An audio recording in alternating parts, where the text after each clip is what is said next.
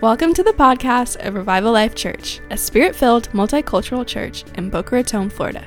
If you would like more information about Revival Life Church or Pastor Carl Thomas, you can find us on the web at revivallife.church. Hey, I got a big word today. It's so big the old TV couldn't contain it. So we had to get, we killed that TV. The anointing was so strong. Actually, just died for whatever reason. And uh, we had to use this one. So I'm not trying to look crazy. It just, that's just what happens sometimes when you, uh, when you do stuff. You just look a little crazy. Hey, real, real quick, um, uh, just wanted to give you an update. Um, during this little pandemic season, um, we're, we're at almost $6,000 we've given to feeding programs um, in our immediate area. So, yeah, yeah, give it up real quick that we're able to do that for the Lord. We, we want to feed people. Feeding people we have found is good. And so, just, you know, if, as you're faithful with your tithes and offerings, we're just, we're trying to feed as many people as possible here. Hey, we are still in our message series, Love God, Love Others. This is just a massive television. It is just very big. And I don't know about you, but I feel like I need this in my living room. I just, whatever I got is too small. But um, love God, love others, prove it. And uh, I, I, um, I, I want to talk very um, I say briefly every week, but this week I'm going to do it uh, because Lillian, with her big voice, took up big chunks of time with her singing. So um, that's just how it goes with Lillian. You're not getting a brief worship set with Lillian. It's not how it goes. Um, as we see in the scriptures, as, as we study the ministry of Jesus, as we see this, the, the early church in the book of Acts, we see there's these cycles of gathering and scattering. We see all these people coming together, and then we see all of them being sent out. That's just kind of the biblical pattern. People aren't supposed to be sedentary endlessly. There's a pattern, and I, and I want to show it to you today because I want you to be aware of it so you can see it happening in your life so you know you're tracking with the seasons Jesus has for you. All right? Let, let, let's look at this really quick. Now, we come to Christ because we need to get saved. Obviously, we know this. We know apart from God, our sin separates us from God. We know that we're separated from the life flow of God. Um, and so we, we come to Christ, but I need you to know that there is a purpose to this life in Christ. It's not just about us. It's not just I need to get my sins washed away and I need to get to heaven. No, that is actually a byproduct of what Jesus came to do. Jesus, as we know, his primary goal wasn't to get your sins forgiven. Don't, don't throw stones. This is not blaspheme. His primary goal was to bring the kingdom of heaven to earth through people. And that was not possible if we were not saved. The goal is that the Spirit of God would dwell on the inside of us and we would have a flow of God's kingdom through us and we would affect the world. And God is reclaiming this planet from the enemy that He sent here and the authority that man surrendered through sin. And so, yes, you have to be saved to go to heaven, but that's not the point of getting saved. The point of getting saved is to be one with God. That's what the atonement means. At one with God in one moment. That's why they had to invent the word as they were translating the scriptures because there was no word in German at the time for the atonement. So Luther had to make up this word, atonement. At one moment, we become one with God. Why? So we can go to heaven? No, we don't become one with God just for heaven. We become one with God here and now. That our lives can be affected and the people around us can be affected, that we can reach people with this love and this power so they don't have to live subjected to the forces of this world, to the crazy thoughts that might pop in their own head, to the lies that were told to you from family and people who called themselves friends. Listen, your life isn't random. You didn't just get here randomly. You didn't view this randomly You, you, you, it wasn't just some amoeba that crawled up out of the sea and one day became you, right? Like it wasn't a hundred thousand generations later, humans showed up. You're here on purpose for a purpose. You weren't a surprise to God. God has a plan to move in you and through you. He knows everyone and everything, but your creation and your call is unique. God knows everything that's happening. God is not confused. He's not worried. He's not at a loss for plans. He's working all things together for good. And yet, in the midst of all these things that He's created and all these people that He's made, there is a unique creation that's called you. And there is a unique call on your life that no one else can fulfill. And though our calls and our creation is unique, Jesus gives us all the same first steps. I want you to see this. We'll see this in the life of the church, the early disciples. And I hope you can kind of put this into effect in your life so you can make sure you're, you're following the steps that Jesus laid out for us so you can come into the full call of God in your life. You ready? Remember, we're talking about how to love God, love others, and prove it. All right, let's do this. Matthew chapter 4, verse 18. Now, if you remember at this point of the story, Jesus was walking along. He had already been recognized as the Messiah by John the Baptist. and uh, he's walking and he's beginning to build his original ministry team. And the Bible says in verse 18, it says, Now, as Jesus was walking by the Sea of Galilee, he saw two brothers, Simon, who was called Peter, and Andrew, his brother, casting a net into the sea, for they were fishermen. And he said to them, Follow me, and I will make you fishers of men. I, uh, I, I, have a TV show that I like to watch. I hope you all watch it. It's called Alone. Anybody watch Alone? If not, you are missing it. My wife raised her hand because she has to watch it with me. Now, Alone is uh, this TV series. I think we're on our sixth season now. And each year, what they do is they get uh, they get ten people and they put them in the middle of nowhere, individually, with no camera crew, no support, and the person who lasts out there alone the longest wins. Now they don't have any idea how long the rest of the the, the competitors have been out there. You don't know if you're going to be out there 40 days, 80 days, 100 days, and they're in the Arctic.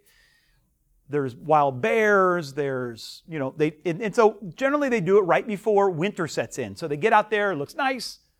Then the winter comes, and it's freezing. And you only get to bring 10 items. This is a really neat show. So you only get to bring 10 items.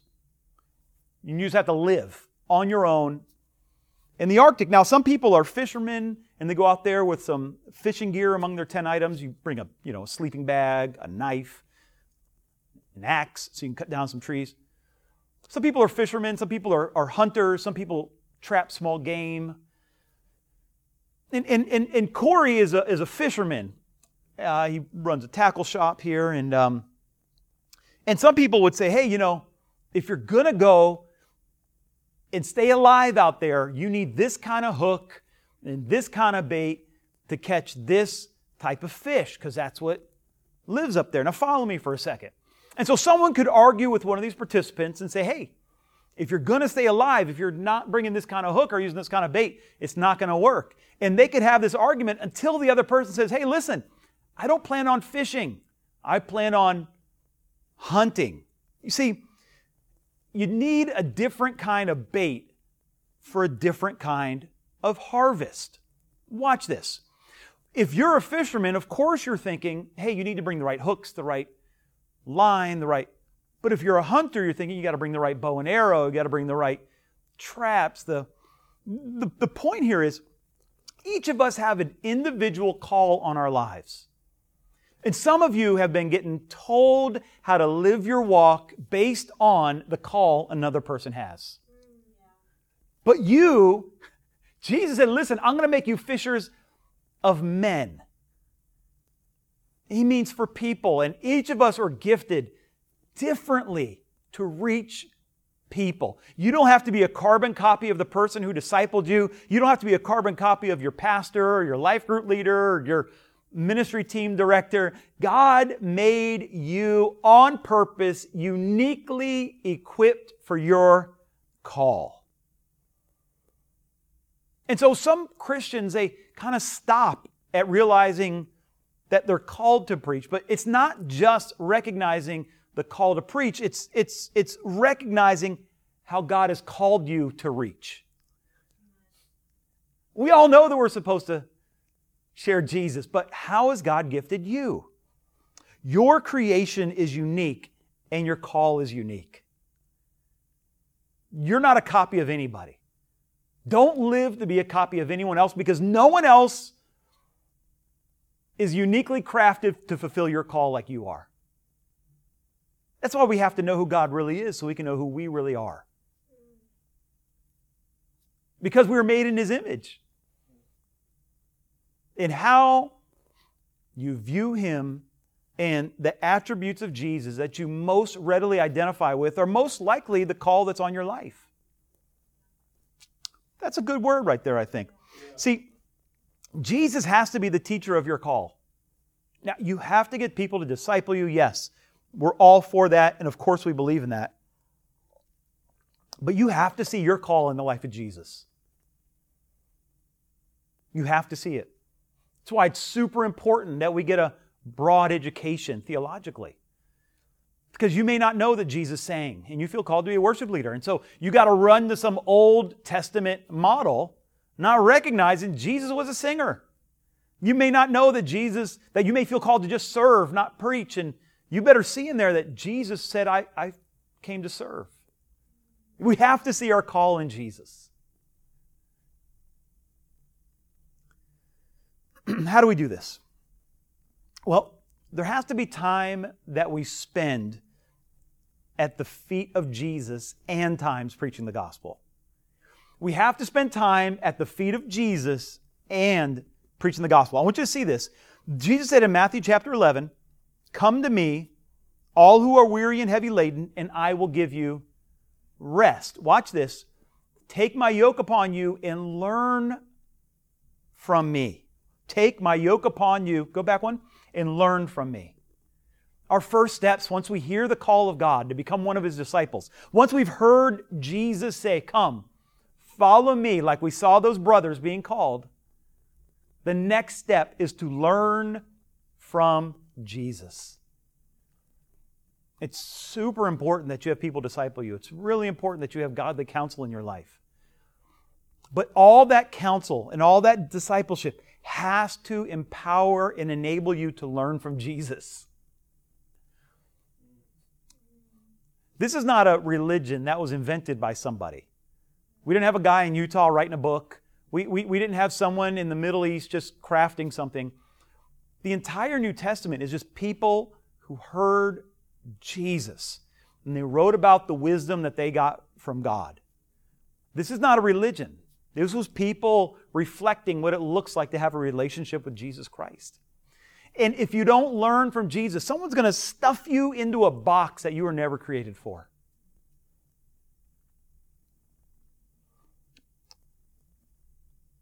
False teachers will make you confuse the season that you're in. They'll keep telling you that you're, nah, I don't want to go down that road too far, but they'll they will disciple you into things that serve them instead of serve you. This is why Paul talked about we'd be tossed to and fro by various winds of doctrine because people haven't learned from Jesus. This is the gospel. This is the good news of Jesus Christ that he came to destroy every block between you and the Father. It's like sin, psh, I'll take care of that. I'll put my presence upon you, I'll put the Spirit within you. so you'll never be disconnected again. You have to spend time at the feet of Jesus.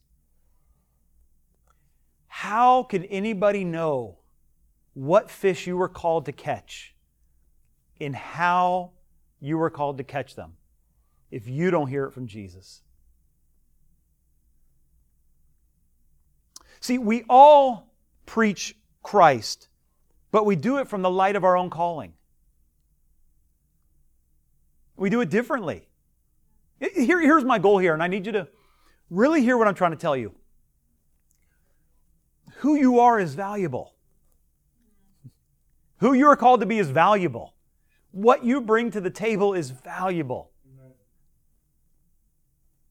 I um I, I get I get um as a father. I, I, I have no I, I, I could care one way or another about makeup. I don't, I don't care. I don't feel like God has anointed every man to tell every woman how to dress or how to wear their hair or any of that. I don't believe in any of that. But it does sometimes really grieve me when young women don't think that they're pretty enough, don't think who they are is enough. It, it grieves my heart because I know, having a daughter, I know how the father looks at you completely happy with who you are, enamored with your beauty. You don't have to look like anybody else. And young men, Jesus never had to look tough to anybody. Ever. Never pulled a weapon on anyone. Never fought anybody. I mean, he did that whole, you know, cat of nine tails in his dad's house, you know, but he wasn't trying to prove anything. He was trying to clean out the house. You don't have to dominate another man to be a man. As a matter of fact, Jesus is the most pure example of a man there ever was. And that just wasn't in his nature.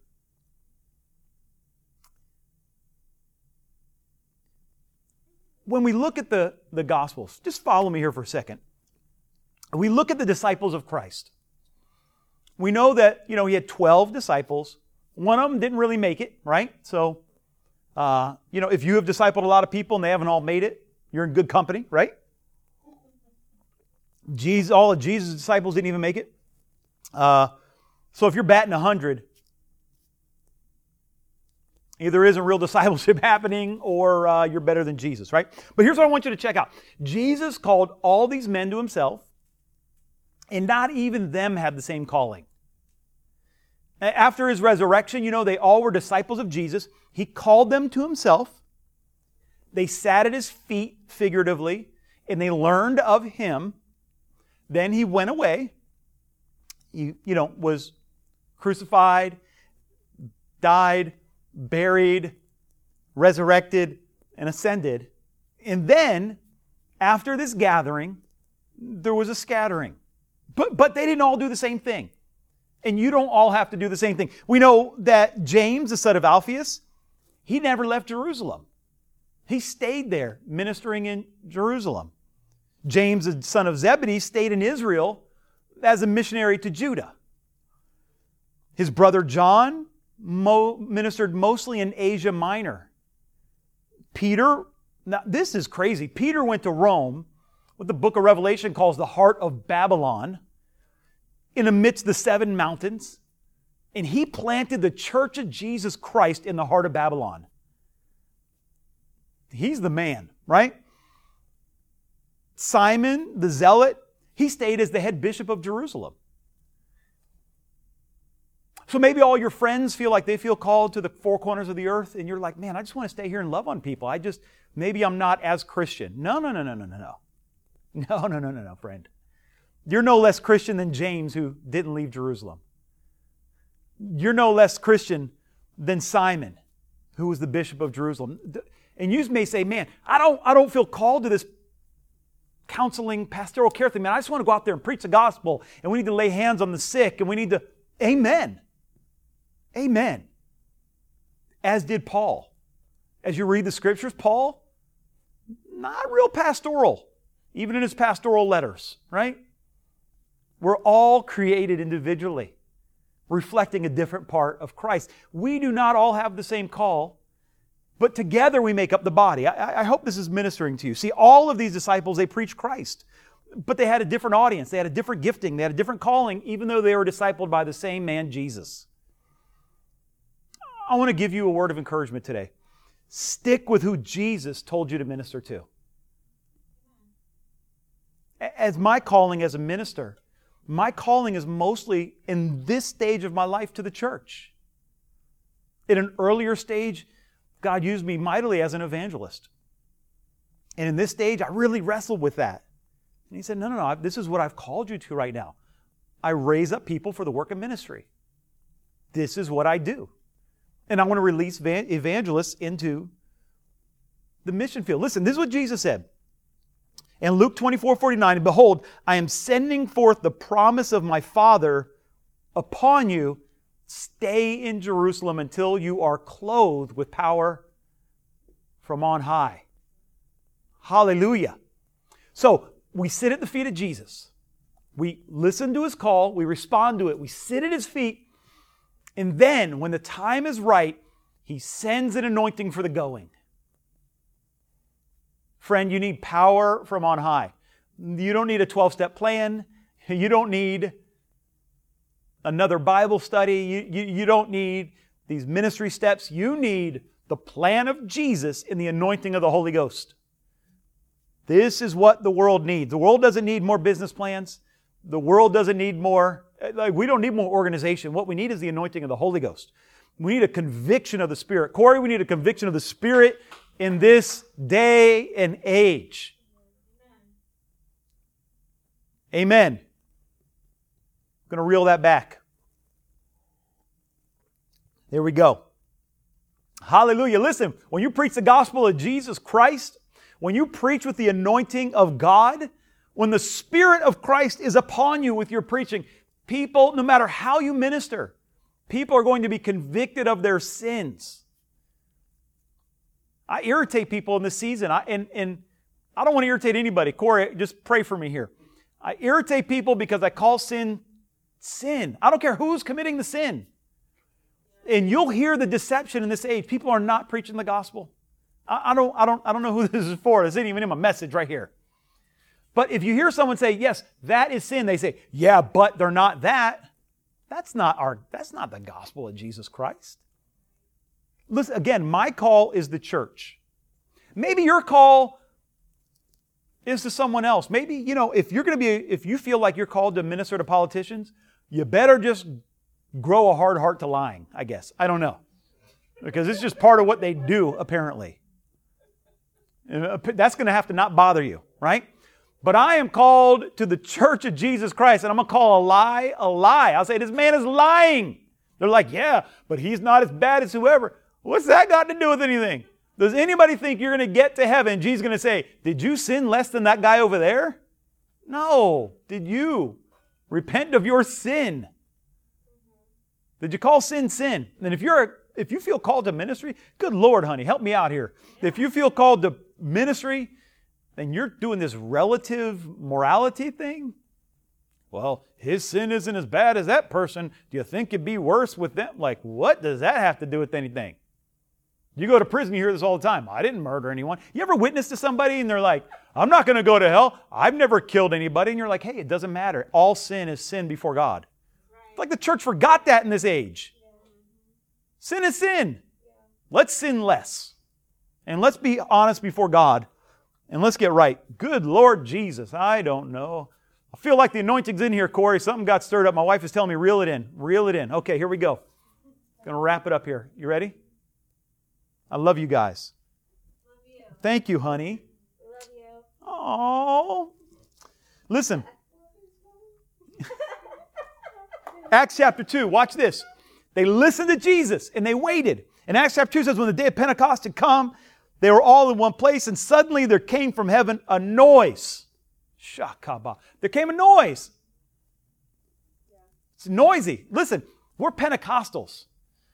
Pentecostals we were, I mean, the church was birthed out of noise.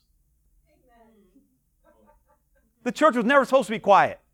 It was birthed out of noise. This is the church of Israel. Like, oh, I'm Baptist or we're just charismatic. I don't care if you like if you're saved, you're from this. Otherwise, you ain't, you know, saved. You know, the Pentecost.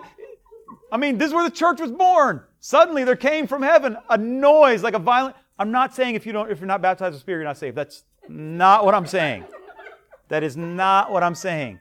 I'm saying the entire church was birthed right here. When Jesus released the Spirit of God on the earth, this is where the church was birthed. And suddenly there came from heaven a noise like a violent, rushing wind. I, I tell you what, when the anointing comes, it is violent. You're like, oh, that's things need to be decent. This don't sound decent and in order. This sounds violent.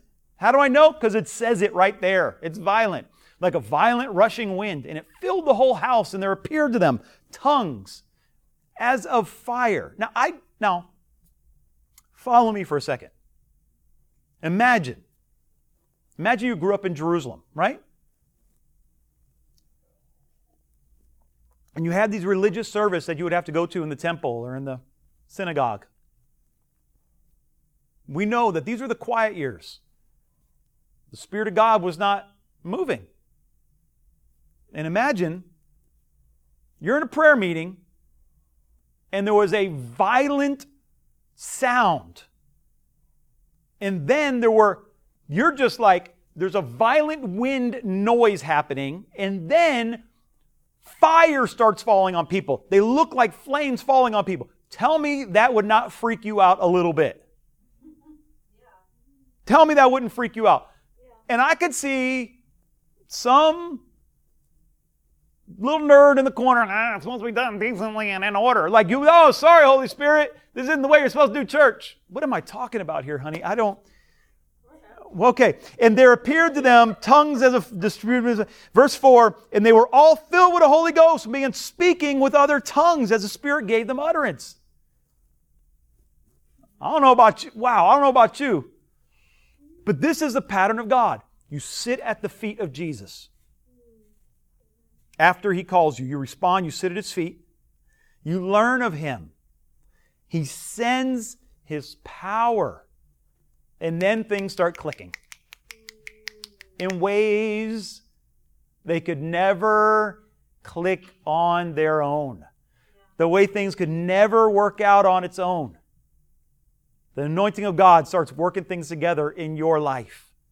This is the pattern we need to sit, we need to wait, we need to hear God, and then we need to move. Friend, God has called you to a ministry. Uh, and whether it's in our production team or it is feeding the homeless, they are all equally valid. Uh, yesterday, we had our masquerade. So great to see everybody. Denise made coffee, and that's part of her call. Denise doesn't have to say, Wow, I'm should have been in Guatemala. But no, I like coffee here. I'm not in Guatemala, right? And she's here serving the church by making coffee. That's a valid call. We had Sawana showing up here, running this thing. That, that's a call. That, that's, a, that's a ministry. And the Lord has gifted you as well. All of you who financially support the work of God here, that's a valid, vital call in the church in this hour. I believe because we've honored the poor in this season, the Lord has honored our house. And I want to thank you. I want to thank you for being a part of Revival Life Church. I want to thank you for honoring Jesus enough to want to be who He's called you to be. I want to thank you for being faithful to South Florida, being faithful to your neighborhood, for loving God loving others, improving it by being brave enough to be the real you. Amen. We're going to gather around the, the Lord's table now.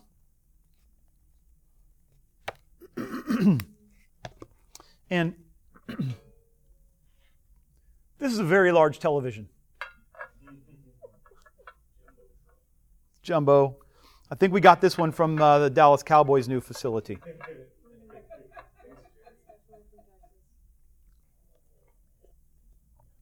Hallelujah. The Lord Jesus' body wasn't broken so you could be somebody else, but it's to receive His life. On the night He was, wow. On the night he was betrayed, he took the bread and he broke it and he gave it to his disciples and he said, Do this in remembrance of me. Wow. Receive the body of the Lord.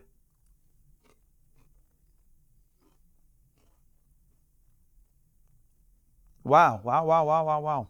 Wow. I feel courage coming on someone. Not pride, but courage to be who God has called you to be. I think, I think, I just feel like some of you are going to be able to just proclaim who Christ is in your life in this season. Just courage. He has made me whole. Watch this. As we receive this cup together, I want you to just declare, He has made me whole. Wow. Receive the cup of the new covenant. Wow, wow, wow. Wow, that was anointed. Lord, we just love you today. You're so very good to us. I just declare healing upon people under the sound of my voice. I declare prosperity over your life. We declare that you're loved, people care about you, and you're important. You're important to Jesus, you're important to us.